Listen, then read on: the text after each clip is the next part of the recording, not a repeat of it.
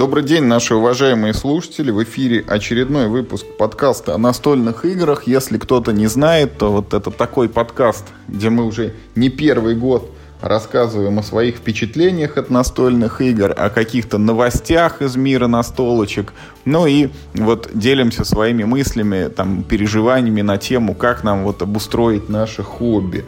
В эфире у нас, как всегда, Михаил Паричук. Миш, привет! Всем привет! Сегодняшний выпуск у нас будет состоять из таких двух традиционных блоков.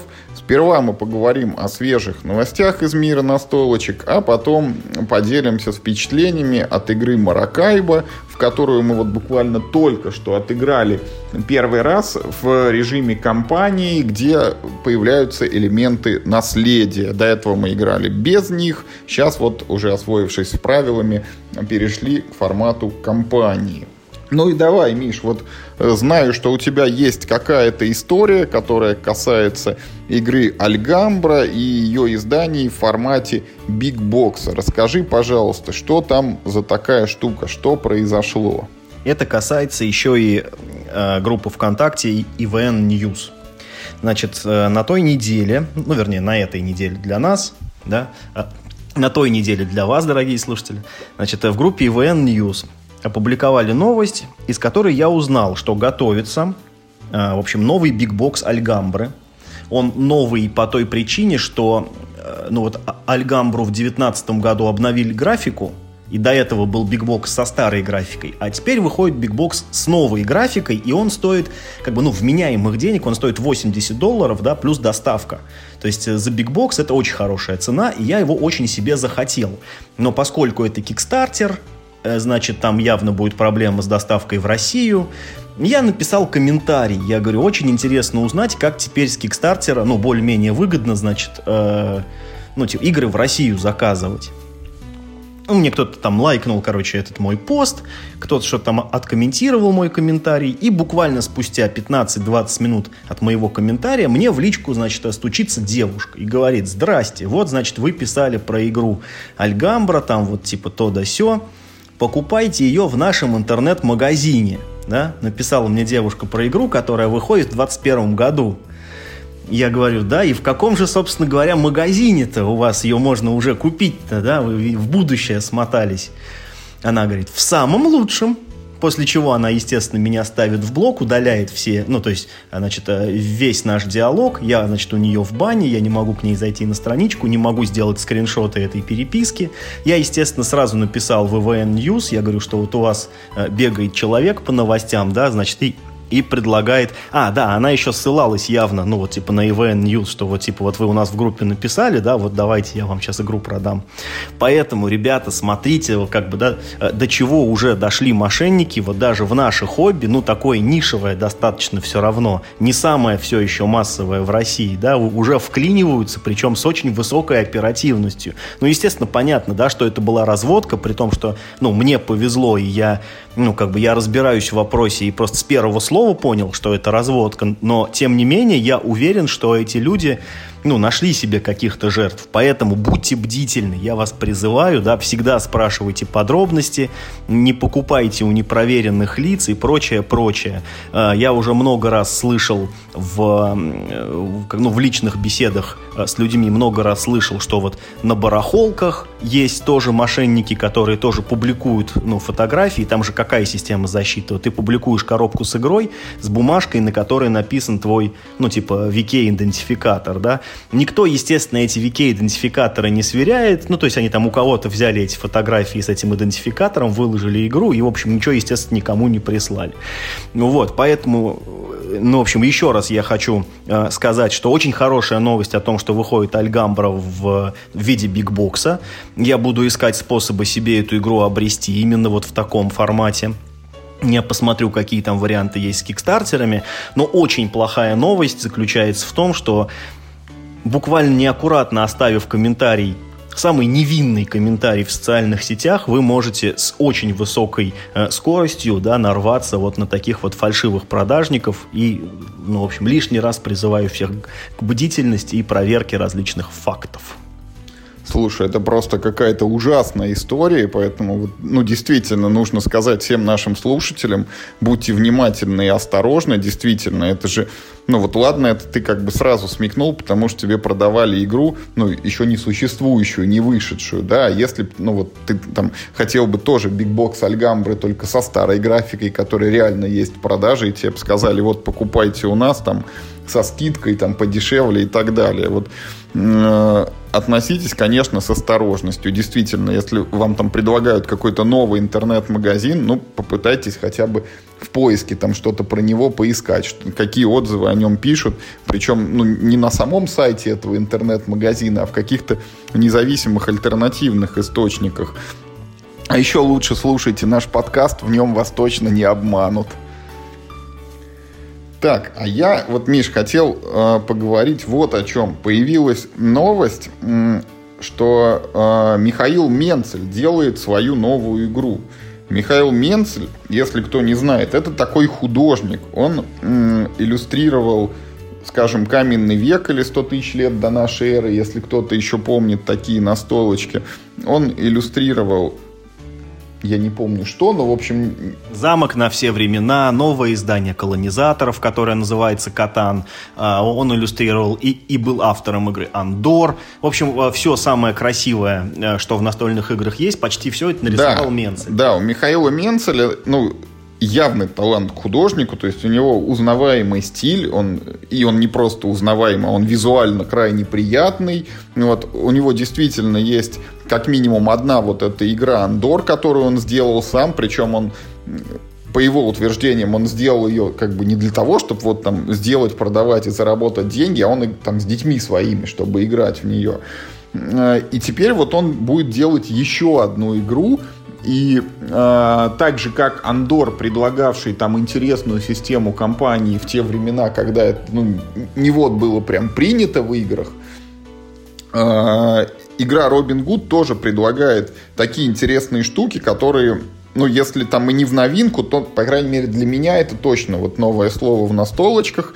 Значит, говорится о том, что в игре Robin Hood будет такой, ну, типа как бы открытый мир, когда, шатаясь вот по Шервудскому лесу и, видимо, там его окрестностям, ты можешь пойти куда угодно, выполнять там какие-то задания, что-то делать, и твои действия будут менять игровое поле, плюс вот эти изменения, они еще и каким-то образом будут, я уж не знаю, между партиями там или в пределах одной партии, вот они как-то будут сохраняться. И, наверное, вот если вы играете там в одной компании, у вас будет там состояние игры одно, в другой компании там что-то совершенно другое может происходить.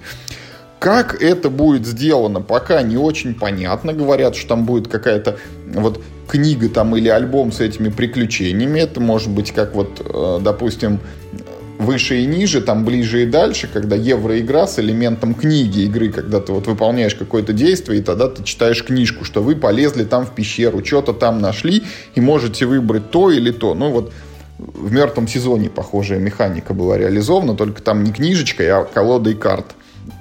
Перекрестков. Вот. И не могу сказать, что меня привлекает там тема игры про Робин Гуда. Да? Я, ну, достаточно к этому равнодушно отношусь.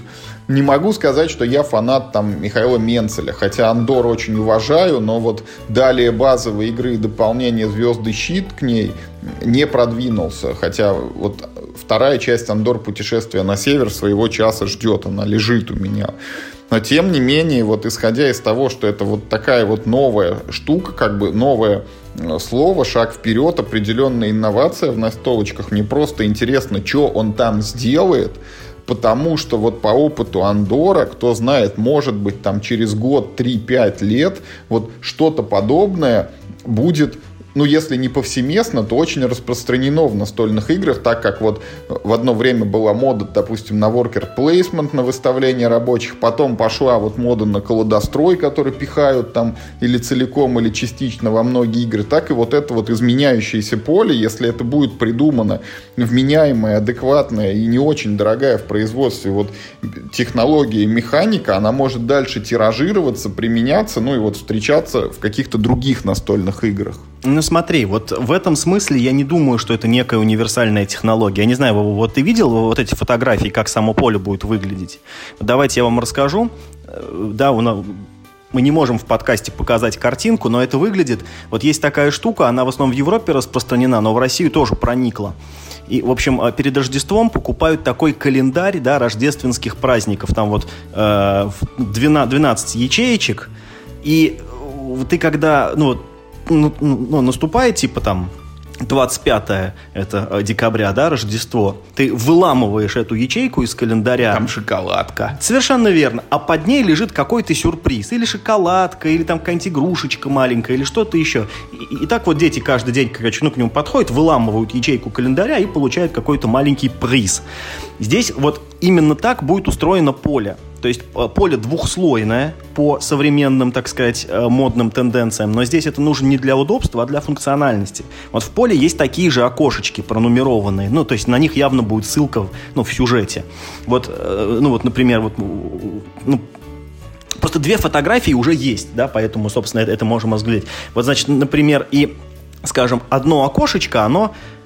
в воротах замка вот вырезано, да, например, там, типа, вы дошли там до замка, и, видимо, есть какая-то ссылка, вот пока вы не выломали этот жетончик, да, ворота у замка закрыты, когда вы его выломали, ворота открыты, и еще есть функционал, что этот выломанный жетончик, его можно перевернуть и обратной стороной положить. Я подозреваю, что там ворота, например, скажем, не просто закрыты, а там еще и стража стоит. Вот, то есть получается, что у каждой ячейки есть три состояния. Состояние невыломанное, состояние полностью выломанное, и перевернутое. Ну и, возможно, туда можно какие-то еще другие жетоны вставлять, которые там в отдельных коробочках. Поэтому, конечно, эта технология нужна, прежде всего для того, чтобы поле легко собиралось, легко разбиралось. И, собственно, об этом написано в пресс-релизе. Одна из ключевых фишек игры, что игра очень легко готовится, очень легко ее убрать в коробку, потому что все вот за счет этого поля-то и делается. Поэтому я не думаю, что это уж очень универсальная какая-то технология, но в сюжетных играх она, конечно, она будет просто удобнее, потому что нечто подобное, мы будем позже рассказывать, нечто подобное, оно сделано в Маракайбо, например, да, в сюжете кампании, только там ничего не выламывается, а просто сверху кладется пипячка. Так, следующая у нас новость, Миш, она касалась... Вот ты хотел рассказать про Terra Mystica, что-то там произошло с игрой. Вот к своему стыду мы в нее играли всего один раз, и то это было уже годика, наверное, 2 назад, да, хотя очень игра хорошая. Был у меня опыт знакомства с ее усовершенствованной космической версией, которая это проект Gaia, но она мне показалась...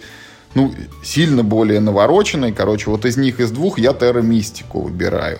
И что там за такая новость, Миш, расскажи. Новость очень простая. Игра Terra Mystica в России издается компанией «Звезда» на русском языке. Вполне себе, пожалуйста, ради бога, покупай. В магазинах она есть, дефицита не наблюдается. Но к игре Terra Mystica на Западе существует 2 дополнения.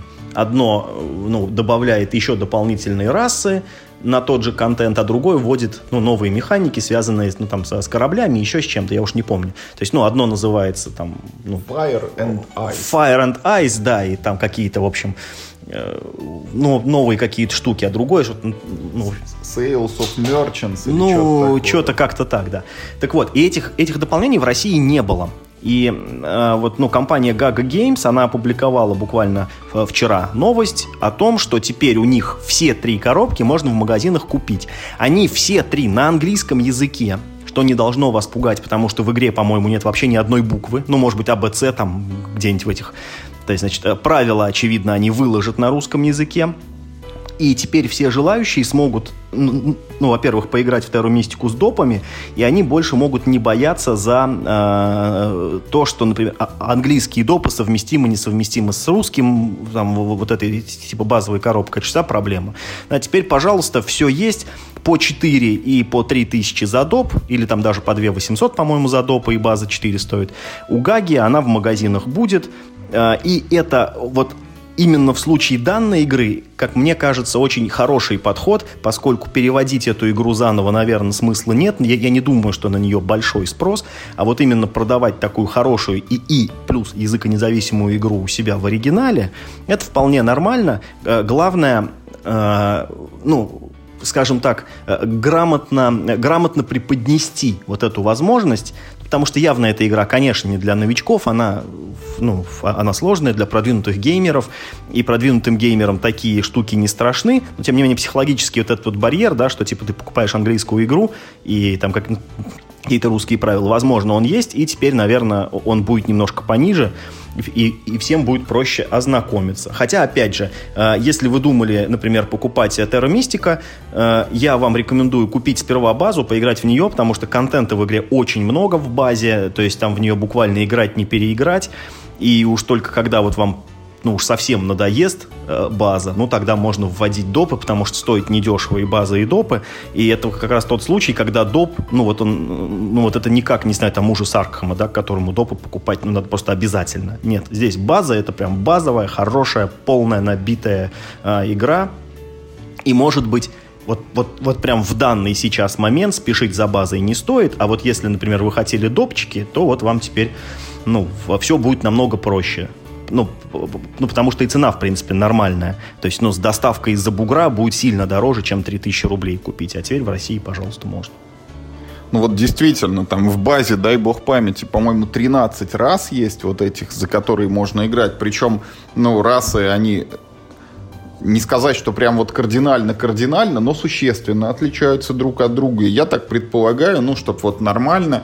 За каждую надо хотя бы 2 раза сыграть, да, чтобы вот первый раз ознакомительно, и второй, когда ты вот четко уже знаешь, понимаешь, что там происходит. И даже в таком формате это, не меньше 2 десятков партий вот нужно отыграть в игру, и задайте себе вопрос, много ли у вас настольных игр, в которые вы играете, 25 раз, да, и вот в Terra Mystica, вот когда вы только вот эту вот циферку перевалите, вот как бы... четверть сотни сессий отыграйте, вот только тогда, наверное, можно задумываться о дополнениях, и опять же, вот не брать там сразу 2, а вот взять сперва одно, вот в него там раз 20 наиграете, тогда можно, может быть, переходить ко второму. Но сама новость очень хорошая, и вот я белой завистью могу только завидовать тем людям, кто действительно так много и так часто играет в Terra Mystica, там... Вот имеет, допустим, компанию, которая собирается только на эту игру и делает это регулярно, потому что, настолько классная. И если у кого-то есть возможность в нее вот так плотно погрузиться, то это очень хорошо. Я не знаю, вот мне бы тоже этого хотелось, но когда мы к этому придем, вот даже предположить не могу, точно не в следующем году, потому что, календарный такой план игр, он наперед уже сформирован, и Terra Mystica пока в него не помещается. Ну и вот еще одна новость, Миш, ты неоднократно во многих выпусках подкаста крайне критически отзывался об игре «Генералы», Quartermaster General, да, потому что ты там не согласен на военные игры, там прохладен ко Второй мировой, а теперь вот попытаемся поставить тебе шах и мат. Есть, «Война кольца». Ты знаешь, большая такая стратегия, которую ты как-то покупал и продал, ни разу не сыграв, в расстройстве из-за того, какая она большая, масштабная и требовательная ко времени партии. Так вот, в 2021 уже году планируется к выпуску игра, которая... Я не знаю, как она будет называться прямо официально, но фактически это War of the Ring The Card Game, да, карточная война кольца. И, сюрприз, делает ее автор «Генералов» Иэн Броди. Механика там... она частично как бы взята из «Генералов». Это не вот прям то же самое, Вторая мировая, только в жанре фэнтези. И, даже вот просто беглый взгляд визуально на игру. Вот в «Генералах», во всех «Генералах», вот ныне существующих, есть поле, на нем там есть фишки, и в колоде у каждого игрока есть уникальные карточки, и игра заключается в том, что ты в свой ход эти карты разыгрываешь, и что-то там происходит, что на эти карты завязано, меняя при этом состояние на игровом поле. Так вот, в этом, «Генеральском властелине колец» как такового одного большого поля его не будет. Там игра будет состоять из ряда как бы стычек, когда там выкладываются такие карточки, они называются Battlegrounds, типа вот поля битвы небольшие, и в рамках вот такого батлграунда одного игроки там чего-то там докидывают карты с руки, чтобы получить преимущество, одолеть противника. Количество при этом участников равно 4, то есть, ну, там пара на пару, как бы светлые и темные играют. Сразу есть в планах производство дополнения, которое до 6 расширяет количество участников. Ну и вот, наверное, раньше я этого не мог говорить, хотя тебе, Миш, мог бы и сказать. Автор «Генералов» присылал мне материалы этой игры на тестирование, чтобы, ну, попробовать и дать какую-то обратную связь. Но, честно говоря, я к ним даже не притронулся по той причине, что, ну, это был прототип, причем прототип абсолютно без графики, там просто карточки, на них есть текст, там на некоторых еще символы. Для меня такой прототип всегда кажется, ну, малопригодным для нормальной игры, потому что, ну, что значит поиграть в прототип? Ты не просто его должен вот напечатать, разобраться и сесть, да, ты еще должен завлечь других людей, вот предложить им и с ними сыграть. И вот у меня есть барьер, но мне самому сложно в такие вот схематичные вещи играть, а еще и другим людям предлагать, но это как-то вот совсем не айс. И поэтому вот я уже был в такой ситуации, когда у меня был в руках прототип «Холодной войны» генералов, Quartermaster General Cold War, и чтобы в него поиграть, я своими руками вот нарисовал все карточки. Их там 216 было в игре. Я придумал сам дизайн, там в каждый вставил уникальную иллюстрацию, хотя можно было, наверное, типовыми обойтись. И вот дамы в них играли, было прикольно. Вот с этим «Властелином колец» я такого не сделал, хотя мог бы. И поэтому я его не тестировал, хотя мог бы. Но вот в следующем году он так и так появится, может быть, мы в него поиграем, ну или, может быть, мы с тобой допилим вот до красоты какие-то вот эти прототипные карты и поиграем в них. Да, я бы, ты знаешь, вот это тот «Властелин колец», который... это, вернее, те генералы, да, в которых бы я, в принципе, наверное, даже бы поиграл, потому что в «Генералах» меня больше всего отталкивает тематика, я не очень люблю игры, но про Вторую мировую войну, про Средиземье мне было бы значительно интереснее. У меня только один вопрос. А почему 4 игрока? Это такое странное количество, ну вот именно для «Властелина колец». Там же явно основа останется та же, что есть как две противоборствующие стороны, и поровну игроки садятся. Двое за одну сторону, двое за другую. Ну, явно это так выглядит.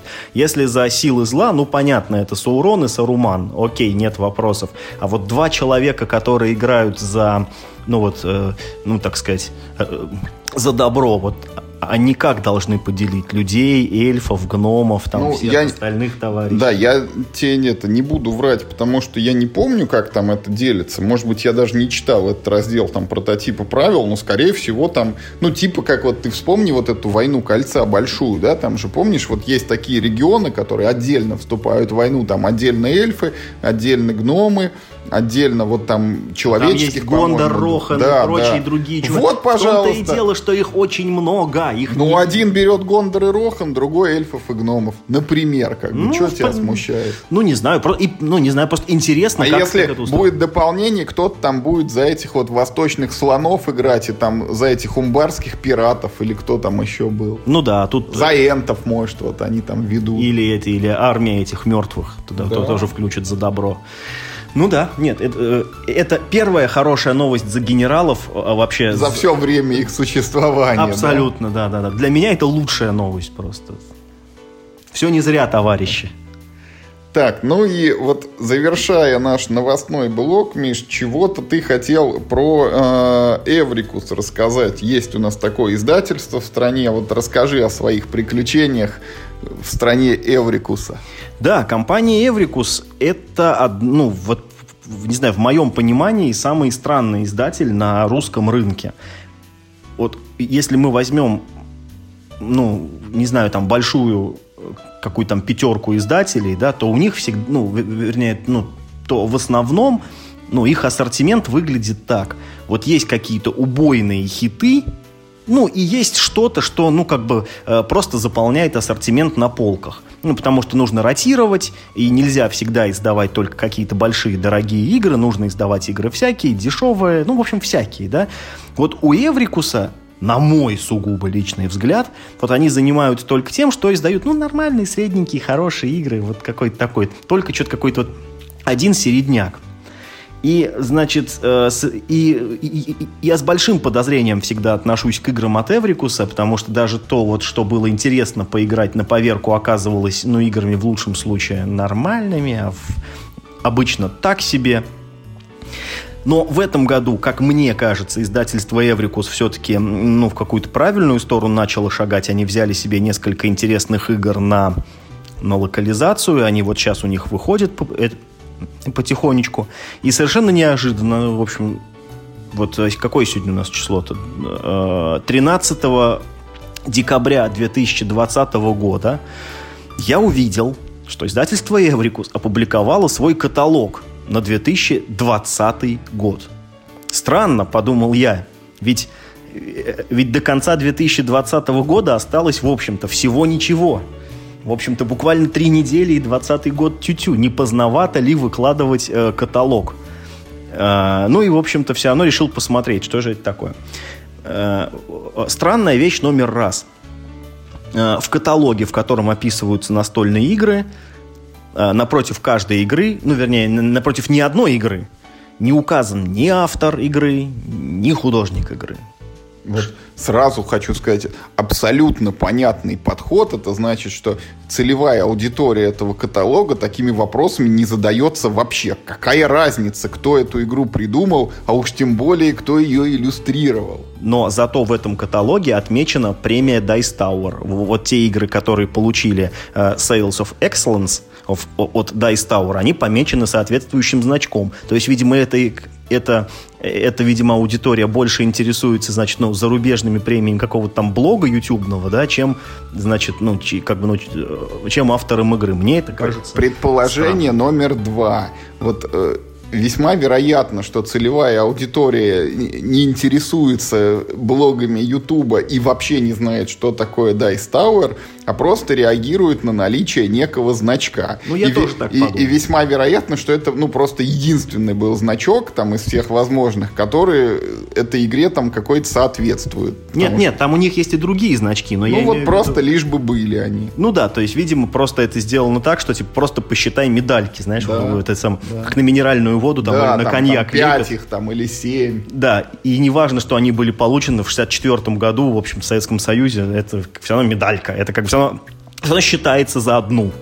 Так вот, значит, ну, в общем-то, ничего революционного в каталоге я, конечно, не обнаружил, потому что, в общем-то, год уже, как закончился, все, что, в общем, должно было выйти, все, в общем-то, вышло. Но, между тем, совершенно неожиданно, неярко, меленько на полстранички этого каталога обнаружилась новая игра Павла Атаманчука. Я не знал, что это игра Павла Атаманчука, потому что автор игры не написан. Но я просто увидел неизвестное мне название, полез на Тесеру смотреть. Там, видимо, не так давно создали страничку, потому что она еще полупустая. Там ничего толком не написано про эту игру, правила не выложены, поэтому ничего не могу рассказать. Игра называется «Хранитель Интона».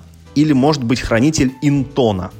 Все, что пока можно сказать про эту игру, ну, кроме того, что это игра Павла Атаманчука, он у нас, видите, в прошлом выпуске отметился, и вот теперь выходит еще вторая игра. Это дуэльная игра на каком-то вот поле, которое собирается из карточек с локациями, и у этих карточек локаций явно есть какие-то специальные свойства, они вот написаны на этих самых карточках, то есть явно поле как-то будет там пересобираться, чего-то еще.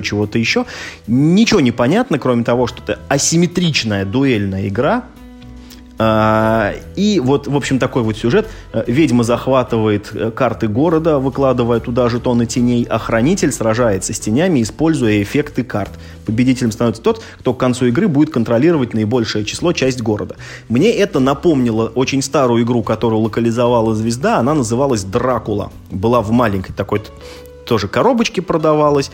И там было противостояние, собственно, Дракулы и Ван Хельсинга в Лондоне. Там также собиралось небольшое поле из карточек. У некоторых карточек тоже были какие-то эти самые спецсвойства. Еще, ну, у игроков на руках были карты, которые можно было применить. И, в общем-то, Дракула должен был, типа, первым найти 3 вампиров. Нет, наоборот, Ван Хельсинг должен был найти 3 вампиров, а Дракула должен был что-то другое, тоже 3 штуки найти. Вот. И это вполне возможно, вот будет что-то подобное. И ты знаешь, меня игра заинтересовала, потому что, во-первых, она в маленькой коробочке, поэтому ну, будет нетрудно купить, и ну, как бы явно будет нетрудно в нее поиграть. И интересно, вот мы только что попробовали одну игру Павла Атаманчука, теперь, значит, у нас есть другая игра Павла Атаманчука. Знаешь, интересно сравнить подход издательств. Что они вот сделали с исходным материалом, как они его, ну, как бы, ну, продюсерили, да, там, ну, направляли, что... Додевелопили. Да, девелопили, в общем, эти игры. Поэтому я этой игрой заинтересован. Подробностей пока на руках нет, но я буду искать возможность все-таки с ней ознакомиться и попозже расскажем. Если кто знает, то тоже маякните.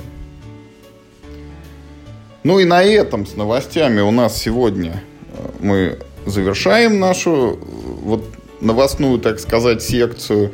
И переходим к впечатлениям. Вот еще раз, буквально только что мы поиграли в игру Маракайбо. Мы начали в нее играть в режиме кампании. И вот, ну, для начала два слова, что такое режим кампании в этой игре. Вот когда вы играете в Маракайбо, у вас есть большое поле, вы плаваете по нему корабликами и выполняете там всякие действия. Вот режим кампании подразумевает, что на поле появляется некая вот точка, где у вас есть сюжетное задание. Где у вас случается кампания. Да. И когда вы выполняете это задание, вы зачитываете там карточку из специальной колоды, и там происходит что-то еще. Мы, наверное, не сможем обойтись без мелких спойлеров. Это что-то еще заключается в том, что чуть-чуть меняется игровое поле. Ну, собственно, это так себе спойлер. Это же написано и в правилах в самом начале, в описании кампании. Механически... Это такие картонные штучки, небольшие жетончики, которые просто выкладываются на поле в нужные места. Ну и на них вот что-то там нарисовано, что на поле изменяется. Вот. Самое главное, поиграв в кампанию вот в масштабах одной партии, могу пока сказать, что... сильного какого-то изменения игры мы вот не увидели. То есть вот на 90, наверное, 5% это все та же самая Маракайбо, но с небольшими вот этими загогулинами. Причем сама кампания, даже вот когда мы говорим о том, что ты играешь в игру и в ней появляется вот эта кампания, вот игра длится 4 раунда, в первом и во втором раунде мне было интересно выполнять сюжетные задания, чтобы посмотреть, а что там будет дальше. В третьем и в четвертом раунде я проскакивал мимо них просто потому, что я вот видел, мне другое действие может принести больше победных очков и интереснее выполнять кампанию, но выгоднее выполнять какое-то другое обычное, не компанейское действие. И вот тут наблюдается такая интересная штука. Вот когда мы играли, например, ну вот там компания у нас в пандемии «Наследие» было, да, там вот как ты играешь какой-то игровой месяц, ты его можешь либо выиграть, либо ты его можешь проиграть, и тогда ты играешь его второй раз, но если ты его проиграл второй раз, ты все равно продвигаешься по сюжету дальше в следующий месяц. Вот здесь вот, если игроки будут делать, как я, и проезжать мимо задания из кампании, у вас вот эта кампания, которая как бы из партии в партию переходит, вот она может длиться бесконечно долго, потому что никакого механизма, автоматически продвигающего вперед сюжет и чего-то там двигающего помимо воли игроков, мы, по крайней мере, пока не увидели. Увидели мы еще вот помимо жетонов, которые на поле добавляются, несколько карт, которые замешиваются в игровую колоду. Причем сами эти карты, мы на них, ну вот только посмотрели, они легли в отбой. И когда у нас даже колода закончилась, мы ее перемешали, они в игру не вошли. Может быть, мы... Ну, не может быть, а скорее всего мы увидим их в следующей партии. Причем не факт, что мы их будем там сразу хватать и строить. То есть, ну, это тоже вот такой... минорный эффект, вот о чем я говорю, на 95%, если не сказать больше, пока это та же самая, ну, вот Маракайбо, которую мы видели без режима наследия, без вот этой вот кампании. Хотя да, вот когда мы партию завершили, там есть в коробке такой непрозрачный синий мешочек, на который мы все смотрели и думали, зачем он нужен. Вот оказывается, он нужен для того, чтобы собрать все вот эти нашлепочки на игровое поле, все вот эти новые карточки с невыполненными квестами, все карты, которые поступают в игровую колоду, вот они в этот синий мешочек кладутся, и в следующий раз перед началом игры вы его потрошите, достаете, раскладываете на поле все вот эти новые штуки, которых изначально в игре нет, и как бы вот продолжаете с того места, на котором вы закончили. При этом в компании, очевидно, есть какой-то сюжет, потому что у нас вот там были события, они развивались, причем был такой любопытный момент, когда игроки должны были сообща принять там некое решение, в какую сторону этот сюжет двигать, но вот, по крайней мере, для меня могу сказать, что этот сюжет был, очень сильно фоновый. То есть, если в той же пандемии мы вот каждый такой сюжетный поворот, он запоминаем, он кардинально влияет там на то, что происходит на поле или на доступные для игроков действия, то здесь эти сюжетные повороты, я бы не сказал, что они были какие-то, 95% это та же самая Маракайбо. И в целом, мы партию отыграли, ощущение от игры она очень абстрактная. И вот то, что в партии происходило, это так-то, весьма отдаленно, да, от вот этой эпохи там пиратов и мародеров и купцов. Я просто что-то там двигал на поле и получал победные очки. И сюжет, довольно-таки далеко от этого обстоит. И, он формально есть, но он не вписывается в те действия, которые ты выполняешь в процессе игры. Поэтому вот у меня пока от режима кампании ничего какого-то там, революционных вещей, там, ошеломляющих, удивляющих, там, заставляющих играть именно в него я не увидел. Но, тем не менее, могу сказать, что это такое приятное добавление, потому что что-то там новенькое в игре происходит, и вот это любопытство узнать, а что будет дальше, что нам еще из наследия в игру прилетит, оно есть, и я бы продолжил играть в режиме наследия. Сама Маракайбо при этом, еще раз повторюсь, остается такой же, какой она была. А вот мы играли там 2.20 опять, как и в прошлый раз. Мы ощутили, что она довольно-таки абстрактна, и эта игра, чисто на победные очки. В ней не создается история, в ней не ощущаются приключения. Это, прям евро.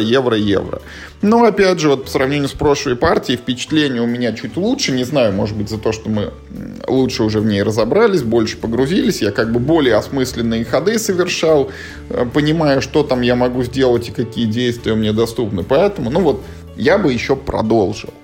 Миша, расскажи ты о своих впечатлениях. Главное, что после вот этой первой партии в режиме кампании произошло с моими впечатлениями от игры. У меня впечатления от игры ухудшились, в отличие от Юры. После первой партии у меня был очень большой подъем, то есть я понимал, что это большая сложная игра, в которую нужно еще смотреть, еще вникать, еще там что-то там делать, а тут еще будет и кампания, и думаю, у меня были очень какие-то, прям светлые мечты, я прям ждал этой партии, мы в нее поиграли, и честно говоря, я был несколько разочарован. Довольно сильно я был разочарован. Значит, у меня есть несколько претензий к самому, к самой компании, и у меня появилось несколько более подробных каких-то, более осознанных переживаний насчет, просто самой игры Маракайбо. Неважно, с компанией или без. Начнем с компании. Значит, первое, что в компании абсолютно не впечатляющий сюжет. Это не очень хорошо для меня. То есть, если уж вы затеваете такую штуку не просто как набор сценариев, а если уж вы заявляете компанию, то, мне, конечно, очень бы хотелось, чтобы она была связана каким-то, связанным сюжетом. Здесь... Честно говоря, это, сюжет, так себе. Если бы я такой сериал смотрел, я бы дропнул, честно говоря. Не увлекался. Фильм категории «Б». Да нет, не фильм категории «Б». Просто, занудно. Вот смотрите. Я вам сейчас прям дико заспойлерю компанию, например. Значит, мы играем за таких торговцев, пиратов в Карибском бассейне, все дела. Знаете, с чего начинается компания? город заболел, врача надо, болезнь неизвестная, вот чтобы врач всех вылечил. И вот, собственно... Как совпало-то вот с актуальной повесткой новостной. Ага. То есть... То мы играли в пандемию, в компанию, а то мы в другую игру сели в компанию, и тут снова болезни. Я не хочу, чтобы начиналась кампания про торговцев и пиратов с того, что город заболел. Это вообще какое имеет отношение? Это все равно, что... Если бы мы играли, ну, я не знаю, в сюжет про зомби, например, да, то сюжет про зомби начинался бы с того, что, я не знаю, древнюю вазу разбили. Вот, блин, надо, короче, в музей древнюю вазу новую найти, потому что как же так, в музее теперь нету, короче, древней вазы, да, беда. Блин, чуваки, вообще речь не о том. Это первое.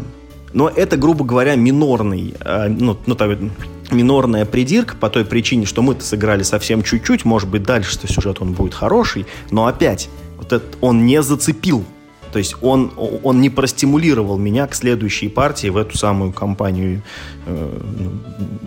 садиться. Кстати, вот, Миша, я тебя перебью, действительно, мы же с тобой открыли, сколько там, 2, может быть, 3 карточки этих сюжетных, да, вот колода компаний, там, наверное, штук 100 их, кажется. Это моя вторая претензия. В общем, смотрите, вот в Маракайбо вы играете всегда 4 раунда. Вот хотите вы или не хотите, игра длится 4 раунда. Компания это никак не меняет, вы играете 4 раунда. Так вот, компания двигается в лучшем случае по одному событию за раунд. Даже если у вас теоретически была бы возможность выполнять больше вот этих каких-то там сюжетных задач, игра запрещает это делать, поскольку вот эти самые события, они обновляются только в конце раунда. То есть даже если первым же ходом, например, нового раунда вы выполнили сюжетную задачу, теперь до конца раунда просто не будет никаких новых событий, вы будете просто играть в игру. Я не знаю, если я сажусь в компанию, то я сажусь играть в компанию только ради одного, только ради компании. А если компания не дает мне сама в себя играть, то есть она не дает мне сама себя проходить, да к чертовой матери мне она нужна. Я буду просто играть в игру. И по боку тогда эта компания. Не было ее в Великом Западном пути, и не было, что от этого игра не лучше, в общем, не хуже, не стала она какой, в общем, какая есть, такая и есть. В общем, это второе, да, то есть это очень медленный темп этой самой развития, этой самой компании, да. И, то есть, как Юра уже правильно сказал, в правилах нет ни одного механизма, который бы двигал сюжет вперед помимо воли игроков. Значит, привожу пример. Так как у нас там все вокруг болезней пока крутится, значит, на карте города на карте игры заболел один город, и туда по сюжету нужно возить лекарства. То есть появляется новая точка на карте, на которой нужно специально остановиться и, грубо говоря, потратить действие. Не совсем так, неважно. Соответственно, мы вот это задание мы выполнили. И нам сказали, круто, теперь, так как вы всех спасли, да, город вашими усилиями устоял и расцвел. Этот город у нас теперь, по крайней мере, значит, на какое-то время он превратился, вернее, это была деревня, она стала городом. Да, и на ней появилась плашка такая специальная, что теперь это более крутая клетка. И это здорово. С другой стороны, если бы мы этот город не спасли, он бы так и дальше бы так там и лежал. И он бы не вымер от того, что там болеют люди. И ничего плохого с ним не случилось. Вернее, видимо так. Может быть, дальше где-то есть какие-то ссылки на это. Но после первой партии, да, сложилось впечатление, что если бы мы не выполнили это задание, оно бы так и осталось. Более того, если бы мы не выполнили какое-то предыдущее задание, то этот город бы и не заболел. Да, потому что, чтобы двигать сюжет, да, игроки сами должны того захотеть. Они сами должны прийти вот на эту клетку и нажать кнопку «Хочу смотреть сюжет дальше». Пынц нажал. Так вот, это моя последняя претензия к режиму кампании, что желание игрока продвинуть сюжет не особо поощряется игрой. Вы получаете такой довольно дежурный бонус, пару очков, немножечко монеток, и все. Вы как игрок, да, как человек, который потратил часть своего хода, да, то есть А это означает, что, значит, там ты спланировал свою стратегию для того, чтобы эту кнопку нажать. Ты накопил какие-то ресурсы, чтобы отдать их в этом, ну, в этом там, ну, скажем так, энкаунтере. Ты вложился в это, ну пусть не очень много, это не очень трудно сделать, но ты, тем не менее, ты вложился, ты это заложил как часть своей стратегии. Ты получаешь весьма незначительную награду, какой-то жалкий абзац абсолютно какого-то проходного текста, который тебя совершенно не трогает. Вот, например, там этого доктора спасаешь, он говорит, а вот у меня есть, короче, долги у ростовщика. Да елки-палки, серьезно? У нас же город вымирает, какие долги у ростовщика, братан, ты о чем вообще? Ты же врач. Не знаю. И все. В конце игры вот эти задания, они не приносят тебе никаких там дополнительных очков. Ну, вернее, точнее, они приносят, но совершенно по общим правилам каким-то, да. Ну, то есть ты на них не зарабатываешь больше, чем те игроки, которые эти задания не выполняли. Ты получаешь там вот этот свой маленький бонус незначительный. Поэтому вот все слагаемые, которые составляют вот эту новую механику кампании, для меня недостаточно вовлекают в игру. Дополнительных никаких там смыслов в игре они не создают. Игра от этого сильно не меняется. Ты не можешь, выполнив какое-нибудь задание, обрести какую-то новую крутую, не знаю, там, способность, какой-то новый вариант хода. Юра сказал, что по итогам партии у нас несколько новых карт замешаются в колоду. Более того, механика игры устроена так, что мы эти карты увидим буквально, ну, прям в самом начале, буквально в первой раздаче эти карты появятся на столе. Я посмотрел эти карты, но они... Ну, какие-то лучше, чем те, что есть в колоде, какие-то, ну, типа, примерно такого же уровня. То есть я не могу сказать, что я впечатлился теми бонусами, которыми игра поощряет тебя за то, что ты двигаешь сюжет вперед. Я не увидел вообще ни одного механизма, которым игра тебя наказывает за то, что ты не двигаешь игру вперед. И вообще такое ощущение, что игре на сюжет, на свой собственный сюжет, ей, в принципе, наплевать. Нет ни радости победы, нет ни горечи от поражения. Ну, не говоря уже о том, что сам по себе сюжет пока абсолютно неинтересный.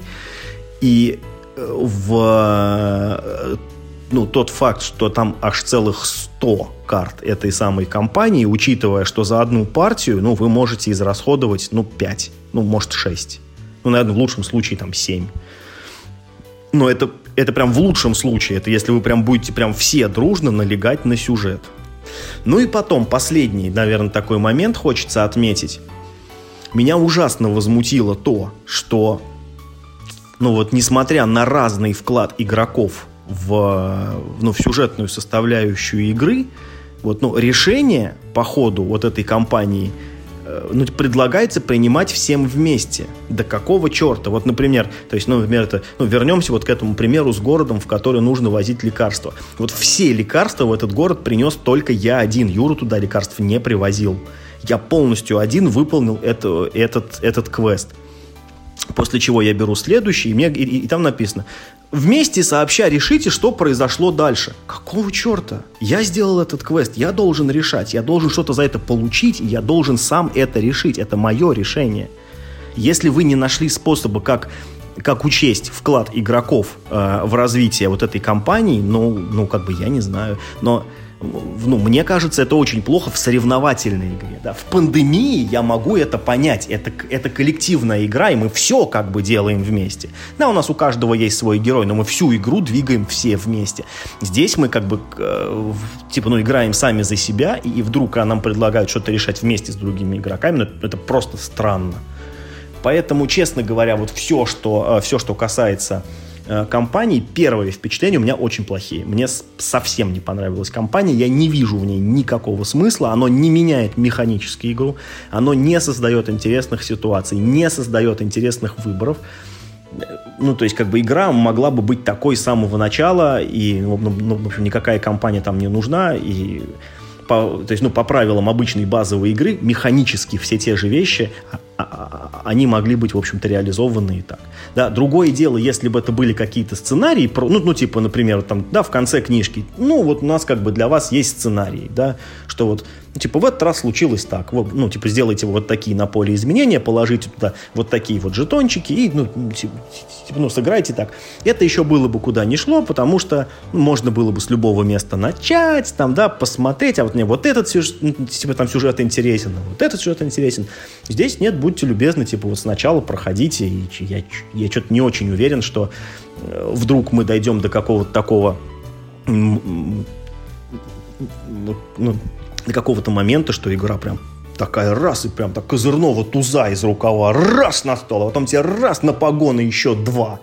И ты прям, ох, как здорово-то получилось. Я в это абсолютно теперь не верю. Я уверен, что дальше эта игра будет происходить по такой же жвачной схеме.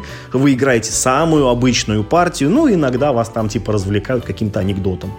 Там, один раз за раунд в лучшем случае. И то, Юра сказал, что в последних двух раундах он просто эти квесты игнорировал. Я сделал ровно то же самое, потому что, как стало очевидно, что кроме этих незначительных бонусов, которые ты поднимаешь по общим, по самым правилам игры, ты больше ничего с этого не получаешь. Это, в общем-то, не особо выгодное действие, это двигать сюжет вперед. На кой черт он там нужен? Загадка. Это было, что касается компании. Компании я пока разочарован. То есть несправедливо давать, в данном случае, да, несправедливо давать всего один шанс, потому что это, опять же, это очень большая сложная игра. Вероятно, мы пока только на поверхности компании. Но я тебе говорю, да, что если вторая миссия в компании будет такая же, как первая, я дальше в нее не стану играть, потому что это просто трата времени. Непонятно вообще для чего. Значит, собственно, последнее, да, в этой игре я окончательно понял, что в ней военная стратегия не работает. Это, помните, мы там говорили, что, видимо, можно идти в торговлю или в войну. Так вот, в войну идти, видимо, нельзя. Война не вывозит, как бы ты ни старался, сколько бы ты ни вкладывался в войну, тот бонус, он очень большой в очках, ты много в конце получаешь очков. Но это недостаточно много, чтобы сравниться с тем бонусом, который набирает игрок, который идет по торговой, так сказать, ветке. Да еще и тот игрок, который по торговой ветке двигается, он ведь помимо денег, он получает какие-то игровые возможности еще. У него есть какие-то, больше пространства для маневра, да, в то время как игрок, который идет в войну, он, в общем-то, этого пространства лишен. Он очень привязан к тем местам, где можно повоевать, он очень привязан к развитию планшета, потому что карт, которые тебе помогают воевать, их значительно меньше, и они, именно что игровых возможностей не дают, они просто дают тебе, +1 в войне, +2 в войне, или если победил, то бонус чуть-чуть побольше. То есть вы не получаете ничего нового, просто коэффициенты в уже известном уравнении, они меняются. Поэтому война — это, видимо, не та стратегия, которой следует придерживаться всю игру, ее все-таки следует воспринимать как, все-таки как дополнительную механику скорее. И все-таки, видимо, основная механика в этой игре — это торговля и этот пресловутый трек паровозов, который я ненавижу. То есть, в этой игре это трек первооткрывателей, по которому ты двигаешь своего человека и выбираешь, какие бонусы с этого трека ты хочешь получить. То есть, или ты двигаешься быстро, но тогда ты берешь мало бонусов, или ты двигаешься медленно и берешь много бонусов. Так вот, я понял, что эта механика мне абсолютно не нравится. Она не нравилась мне в игре «Эпохи», она не нравится мне здесь.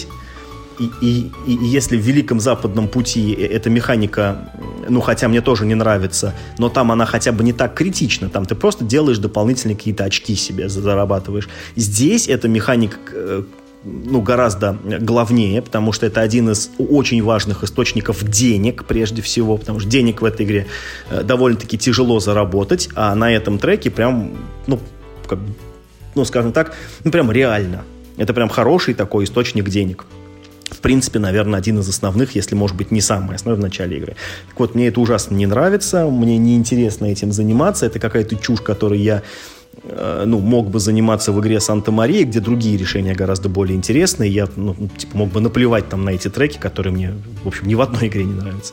Здесь мне, в общем, тоже неинтересно. Поэтому мои впечатления от «Маракайбо» сильно ухудшились. После второй партии мне ну вот, пока что кажется, что «Западный путь» игра интереснее, потому что нет вот этих вот лишних элементов, которые тебе многое обещают, но мало дают, и мне в ней больше нравится разнообразие механик, сами механики, которые накрошили в салат, мне больше нравятся. И они, делают именно то, что они должны. Они дают тебе какие-то новые интересные впечатления. А, наверное, главная моя претензия вот к этому треку, по которому движутся переоткрыватели, они, то есть, никаких эмоций эта механика не приносит.